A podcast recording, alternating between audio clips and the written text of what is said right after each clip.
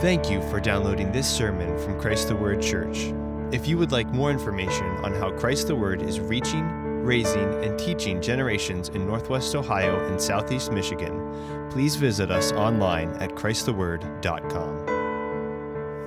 I'd like to ask you to stand and uh, turn in the Word of God or look up to the front as we go again to Matthew 21.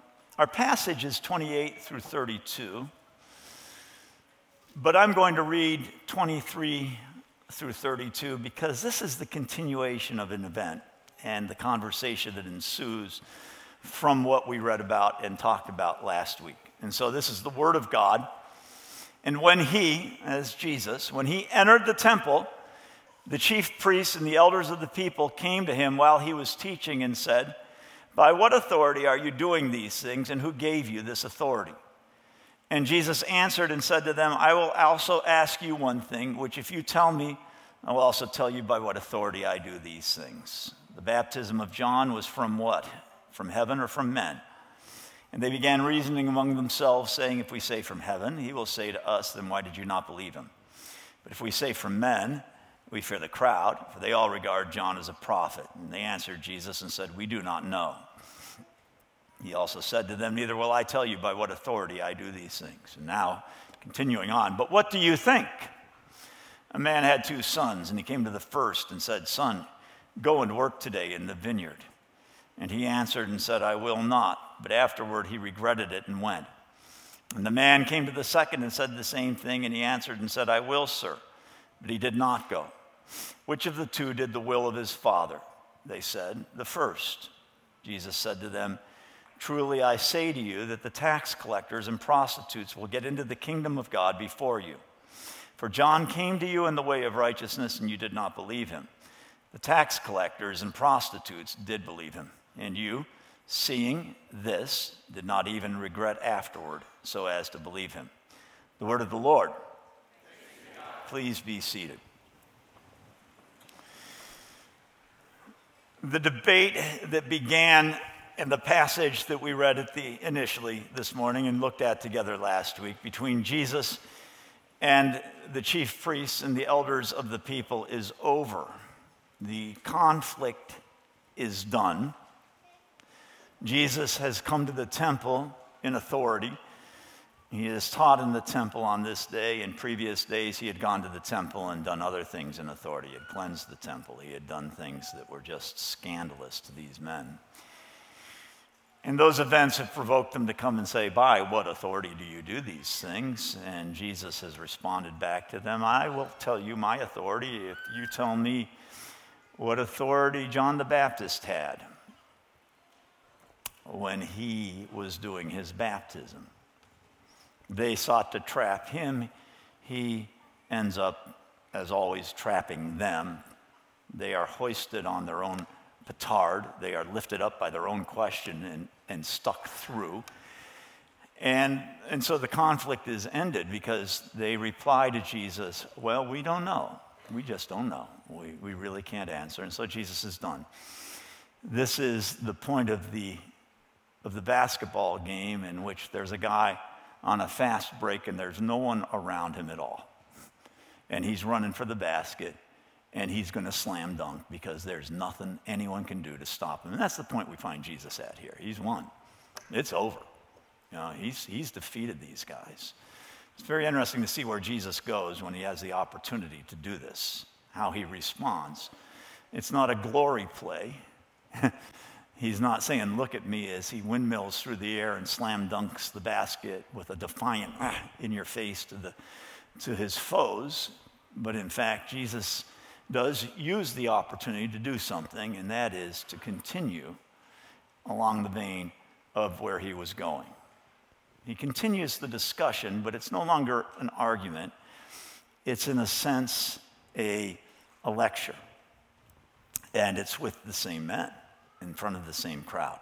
Remember that these people that Jesus is speaking to here are the preeminent leaders of the, of the day and of the city and of Judaism. It's the chief priests and the elders of the people. It's not just the elders of a small town, this is Jerusalem. And it's not just some priests, it's the chief priests. It's, it's probably Ananias and Sapphira, who later in the week put him to death because they're the chief priests. It's their entourage. It's as though the president and the Speaker of the House and the President of the Senate come together and they say to you, What are you doing in Washington, D.C.? That's this kind of thing. They're not all friends. They're not all together. I mean, these, these groups, the elders of the people, probably members of the Sanhedrin, some of them are Sadducees, some of them are Pharisees. The Pharisees are a smaller and less important sect than these characters. Now, some of them might be Pharisees.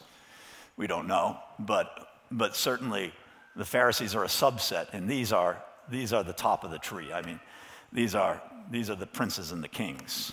And, uh, and they've come to Jesus and they've let Jesus have it. And in front of the whole crowd, they're, they're defeated. They're, they don't have a leg to stand on. They're done. The argument's over. Everyone knows it. They, they are cowards. They are running. They've got their tails between their legs and they're scurrying. Now, they're not doing that, you know. Uh, their legs are tight together, but they have to stand there because they, they can't actually run, right? That would be unseemly. That would seem to indicate that they are just afraid of Jesus. They are. They have been defeated, but they don't want to admit it. And so they're standing there still. And so Jesus continues talking to them.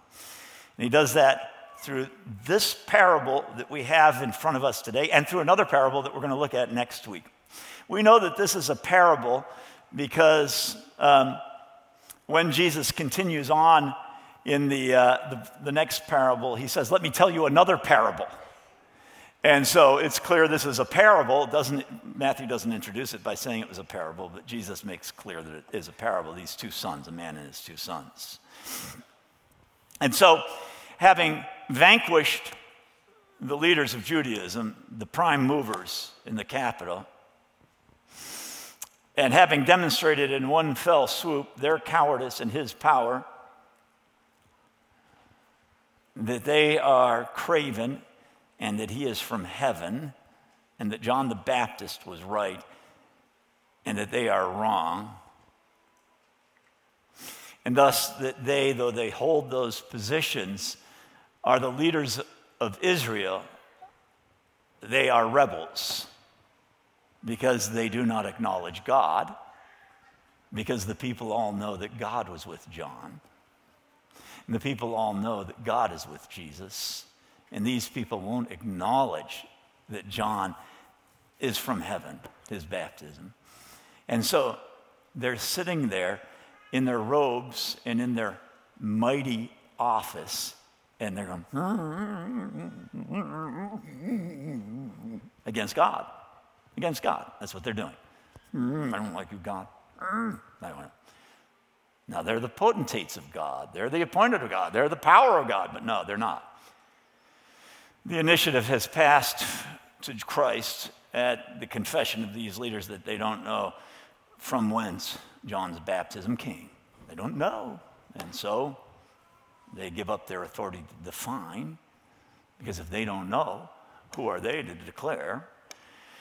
And they have cemented the authority of Christ. And so he follows up that admission of failure, that admission of impotence by these men with a parable he tells a parable. And this parable is focused on those men, isn't it? But not just those men, others as well. It's a dual focus, though the primary focus, in one sense, is the argument with these men. He actually begins in a way that kind of discomfited me as I began looking at this. He actually doesn't begin with those men in this parable, but he begins with the crowd as he lays out his parable.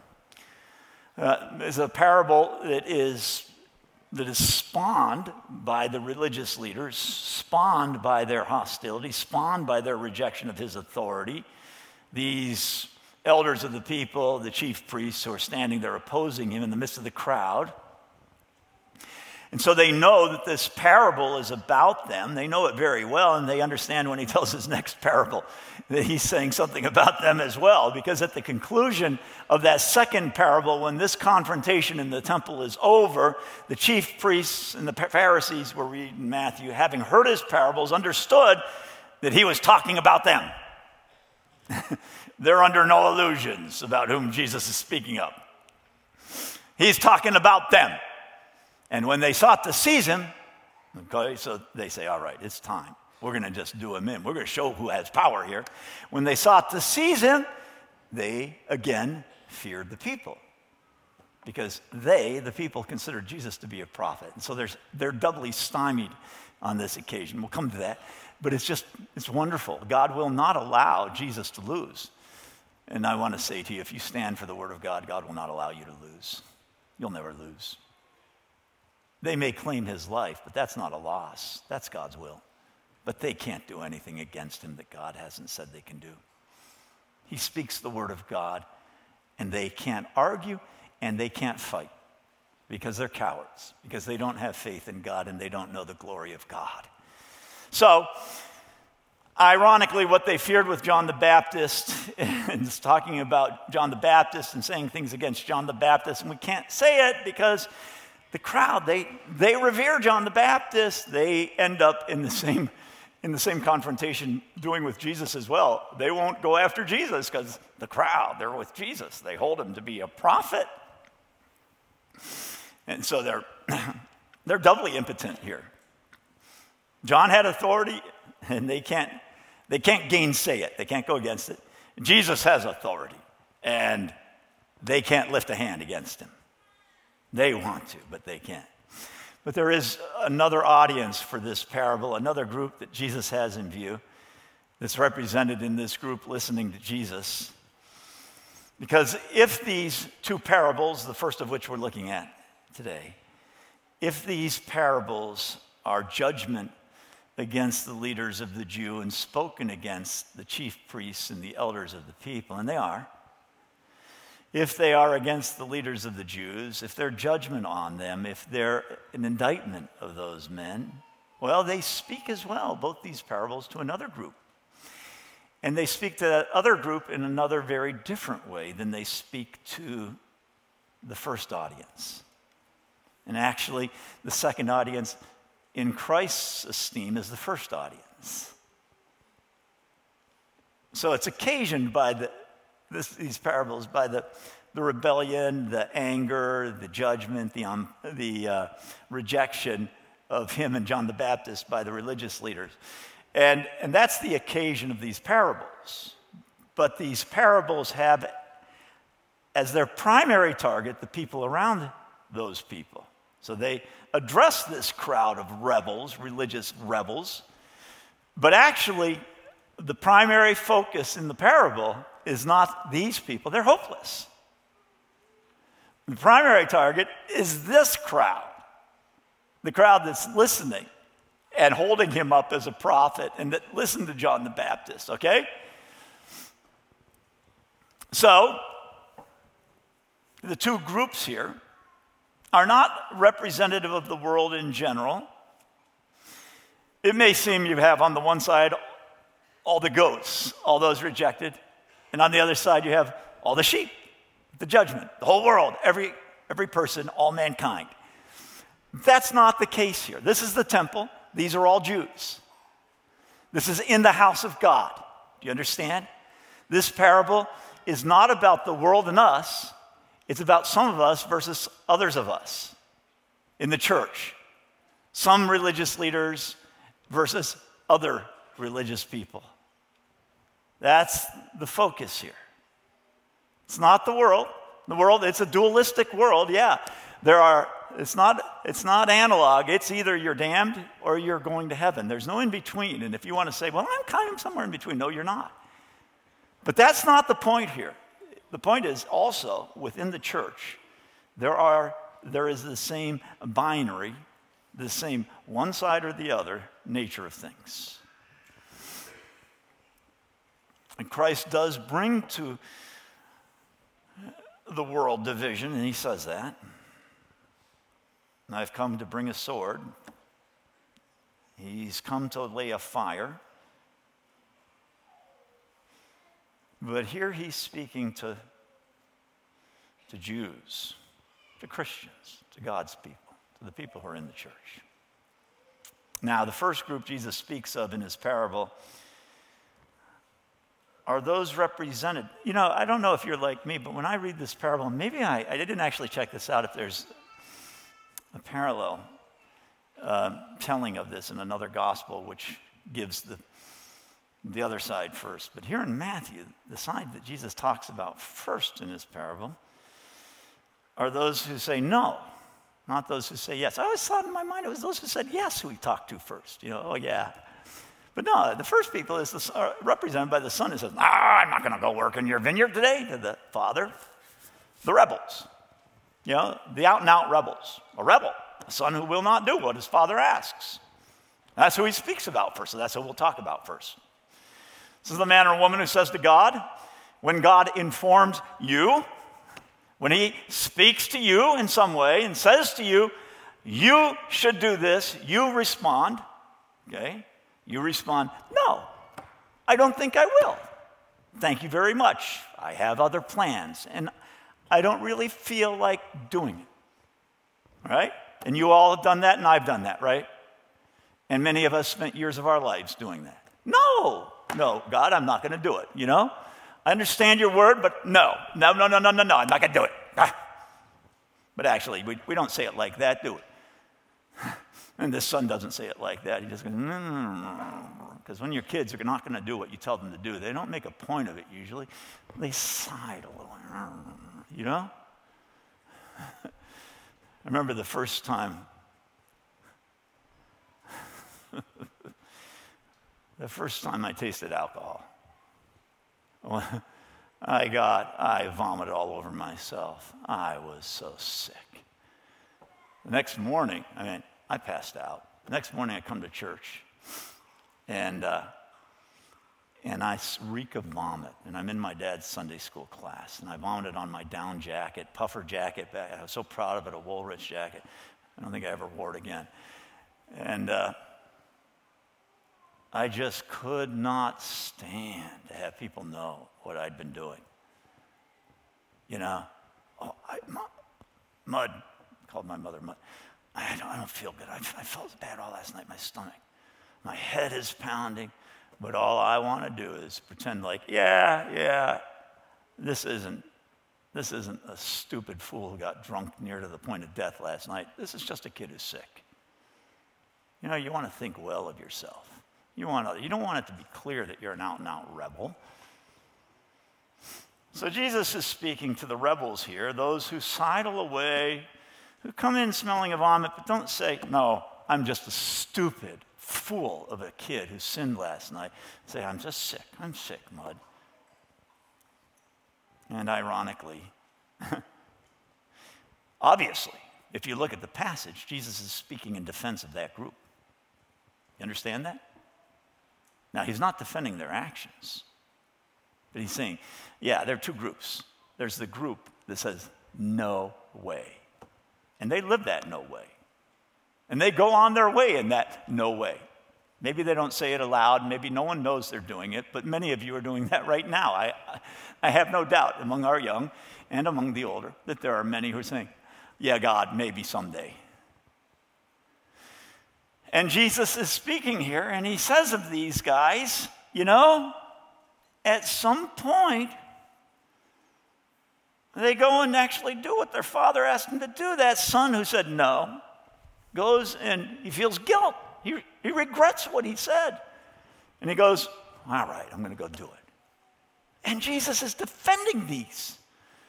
It's like Jesus is defending the prodigal son against the older brother. He says, ah! Why are you showing favor to him, the rebel? I've been good, I've been home. And like the prodigal's father, Jesus is saying here, you know, pay attention. They regretted. They came to a point of regret and they changed. And the reason he defends them and speaks up for who? Was he speaking up for on behalf of? He's speaking up in behalf of the tax collectors and the prostitutes. But I, the tax collectors and the prostitutes, he says. The tax collectors did believe John. That's who's in this crowd. That's the people who went to John to be baptized, the tax collectors who are reviled, as slimy as you can get because they're just thieves from their brothers. They steal from everyone and they have no compunction of conscience. They just are thieves and they're wealthy thieves. And the prostitutes. And he says, Yeah, the tax collectors and the prostitutes. So, what did they leave their father and do? Well, they went into prostitution, they went into tax collection. They did these things because that's the people he's talking about here, right?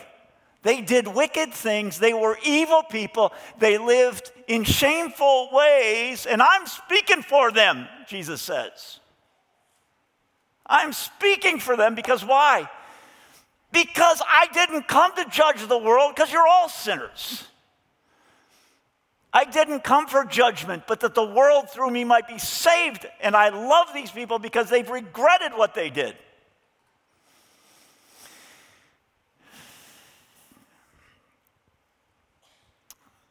And Jesus defends them because he wasn't sent by the Father to condemn, but that the world through him might be saved. And the second reason he defends the tax collectors and prostitutes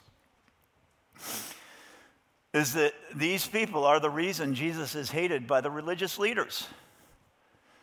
Mark my words, if Jesus had come with the power that he displayed and the teaching and the glory that accompanied his ministry and had made himself the ally of the leaders of the Jews, the chief priests and the elders of the people, they'd have loved him. They'd have bowed to him. They'd have said, He's our man. Ha! Jesus is not their man. He's not on their side, and we'll come to why.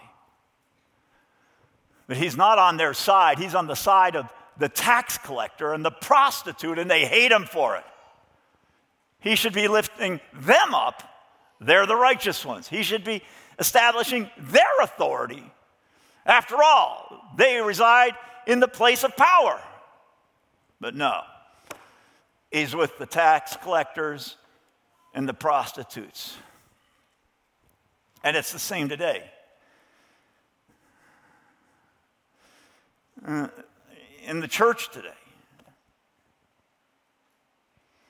In Jesus' day, the elites hated the sinners.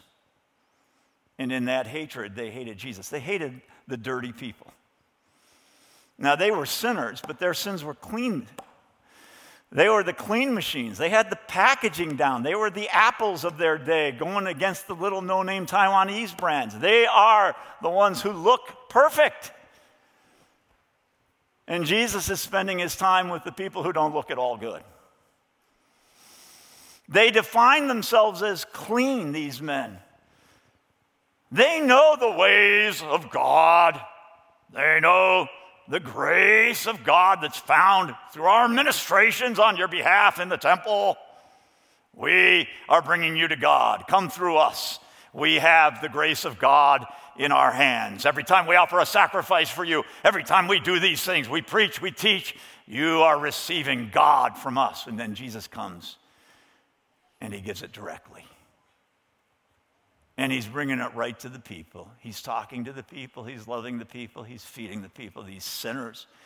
And these guys in the temple are prattling on and on about God and about grace and about how good God is to have given us this means in the temple of obtaining the grace of God so that we can be forgiven by these sacrifices. And the sacrifice that establishes all those sacrifices. Jesus Christ, the Lamb of God who takes away the sin of the world, is in their presence and they hate him. They're only talking about sacrifices and they're only talking about the glory of God and a coming Messiah. He's there, and they don't like him.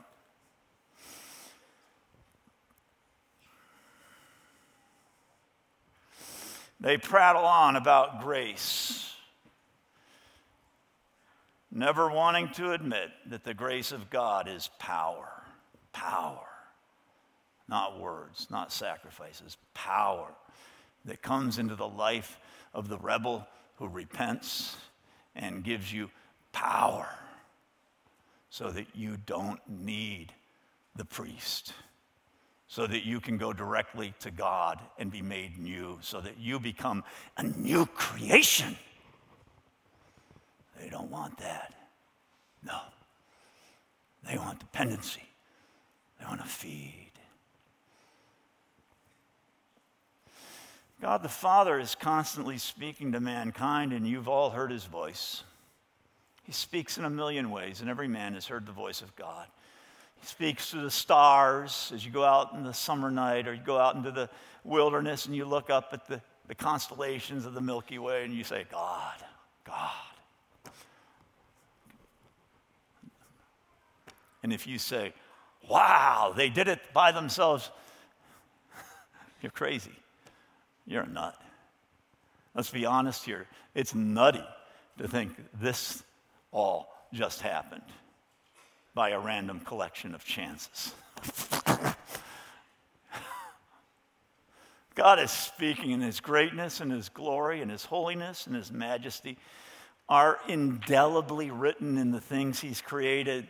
So, we as man, we attribute the glory of God's majesty to nature and deify nature rather than worshiping its creator. For years, I went out and I saw God in the wilderness, but I drank every night. I worshiped creation, but I didn't want anything to do with its creator. And so we attribute the glory of God to the glory of evolution. We reject the reality of God's nature and his divine majesty that the creation itself is shouting to us. Everyone's heard. He speaks through our consciences. Every man has a conscience. Every man. God's speaking to us, saying to us, You shouldn't kill. You shouldn't mock. You shouldn't make fun of the poor. You should not do these things. You know it. You have it. You've had it since birth.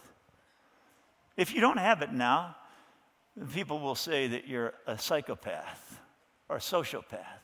The reality is, you're just a really evil sinner who has turned off God's voice. You've just ignored it and defied it for so long that you don't hear it anymore. He speaks in our actions through our rejecting obvious truths that God has made apparent through creation, through our conscience. And so we reap the consequences of our deeds. We start drinking and we become alcoholics, and you live the years that I lived in alcohol, and you say, This is awful. Yeah, it starts off like the first cigarette of the day. Those of you who have smoked know that the first cigarette of the day is wonderful, right? But by the time you're on your 30th cigarette, it's death, or 40th of the day. It, it's no longer nice, it's just addiction. You know what I'm talking about, some of you. All of you know it.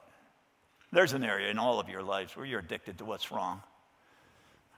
I'm not speaking of cigarettes here, I'm talking about the sins that cigarette can represent. Coffee, a cup of coffee for you. I'm not talking about coffee either, but some of you can't live without coffee. You know the point I'm making. It's a deeper point than coffee or cigarettes.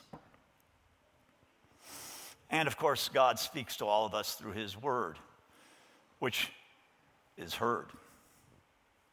We know it. This world knows it. We're surrounded by it. Even the billboards on the highway quote the Word of God. There's no place where the Word of God is not heard, no place where His will is not known. And thus, you and I, and all men, are without excuse, the Bible says. We're without excuse. We are rebels. God has told us what to do. Our Father has said, This is the way. And we've said, No thanks, no thanks. We haven't even said that. We've just said, Okay. And we've sidled off, meandered. The remarkable thing is not that we say no to our Father because we're sinners. The remarkable thing in this parable is that this son regrets saying no. And he turns around and he obeys. And this is glory the glory of repentance, the gift of God. Repentance is a gift. So God has given the gift of repentance also to the Gentiles, the early church says. What a gift to say I'm wrong. What a gift to be able to say, you know, I've been a rebel, but maybe my father will have me back. I should try. I think I'll go back. This is wonderful. There we were, you and me on our roads, on our roads to Damascus, like Saul, the persecutor of the church, the one who became Paul out and out against God, out and out going our way, out and out thinking that we know it all and that, that we don't need to listen to Jesus. And then God goes wham upside the head. And we go, oh, oh you're that Christ. Okay. And we repent. And heaven dawns in our hearts, and we realize suddenly that God is not the meanie who's saying, work, work, work, but He is the Father who loves us. At some point in your life, your rebellion will go to being a sentence rather than a perk, a curse rather than a choice. It'll be the 40th cigarette of your day, not the first. You'll go, and if God is merciful, when that day is come, He'll give you the, the gift of repentance to say, What am I doing? What am I doing? So the rebel is blessed by obeying. He's not blessed for obeying, he's blessed by obeying. God blesses him by giving him a heart and a will that obeys. That's the blessing. His repentance is the blessing. Now, lots of good things come from it, but the fountainhead of it all, the power of it all, is found in that gift of saying, I'm wrong, I'm wrong. And this crowd is comprised of two groups. One group has never said, I'm wrong. Ah, they've said they're wrong in little ways, you know. They do their own sacrifices for their own little deeds of sin. But no big sins, no great offenses against God. The other group is very, very aware that they have done great misdeeds, that they have been rebels. And so God has given us the gift of repentance. God wraps it up in a bow, and at some point He thrusts it into your life. If you're like Saul, if you're like me, He says, Here, try it.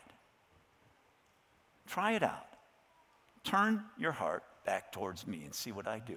And you look at your life, and if God has given you the gift, you say, Whoa, this is a maybe the last chance. I'm going to go back and I'm going to see if my dad will have me back. I'm going to do what he said. And God says, My son. So we find in the Bible that every great man of God, save Jesus, is known for his sin. You understand that? Because we're all collection, collected together, we're a collection of sinners. It's, it's what unites us, that we are great sinners who have come to know the mercy of God. And, and the Bible is full of these great sinners who become, well, like David, who murdered and committed adultery, a, a man after God's own heart, and the promise of the Messiah would, that would come to the earth would be of his line is given to him. So you have Jonah, the great prophet, who was a rebel and said, No. And God brought him to repent. You have Lot, the man who went to Sodom, and then after Sodom did other things, and who was a righteous man because he repented. We have Abraham, the man who lied about his wife, but was a friend of God.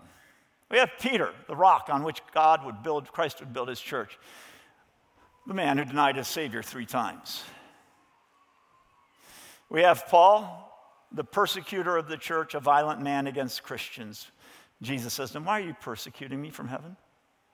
We have James and John, the sons of thunder, great men of God who sought thrones and said, We want to sit at your right and left. We have David. We have Mary Magdala, from whom Christ cast out seven demons. We have Matthew, the tax collector. God's children are all sinners. You should really be known for your sins. In this house, you should be known as, oh, that's David the drunkard that God gave power against alcohol, the proud man that God took years to teach a little bit of humility to. What, who are you? Now, we know who these men are, don't we? Uh, they're enemies of Christ, these religious leaders. That's their sin we know them for. They hated Jesus, and that's the only deadly sin. They're plastic saints, paper mache priests, impeccable and stainless, without sin in their lives. No need for John because they weren't sinners. No need for Jesus because they're impeccable. They look the part. They're the religious leaders. They don't need these things. They say yes, yes, yes to God but their actions are all no. They talk a good fight, but they've never entered the ring against sin.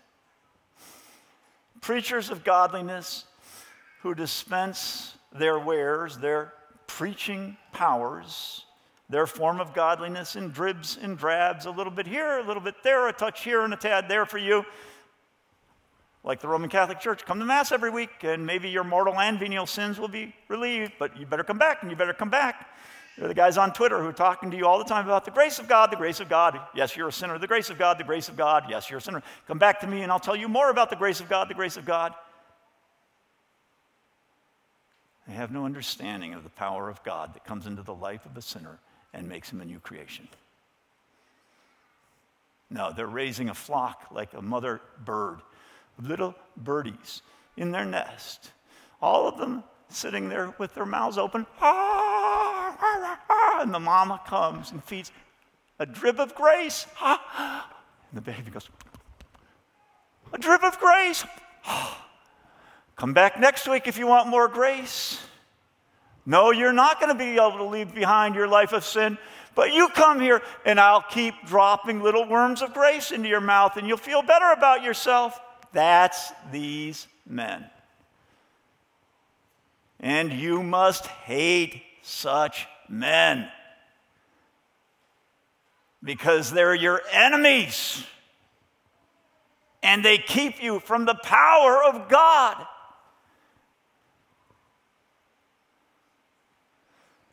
They give you grace by the ounce and by the tweet instead of the blood of Jesus washing you and making you new.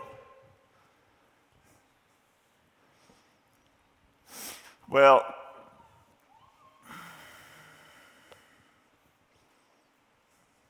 which of these men are you?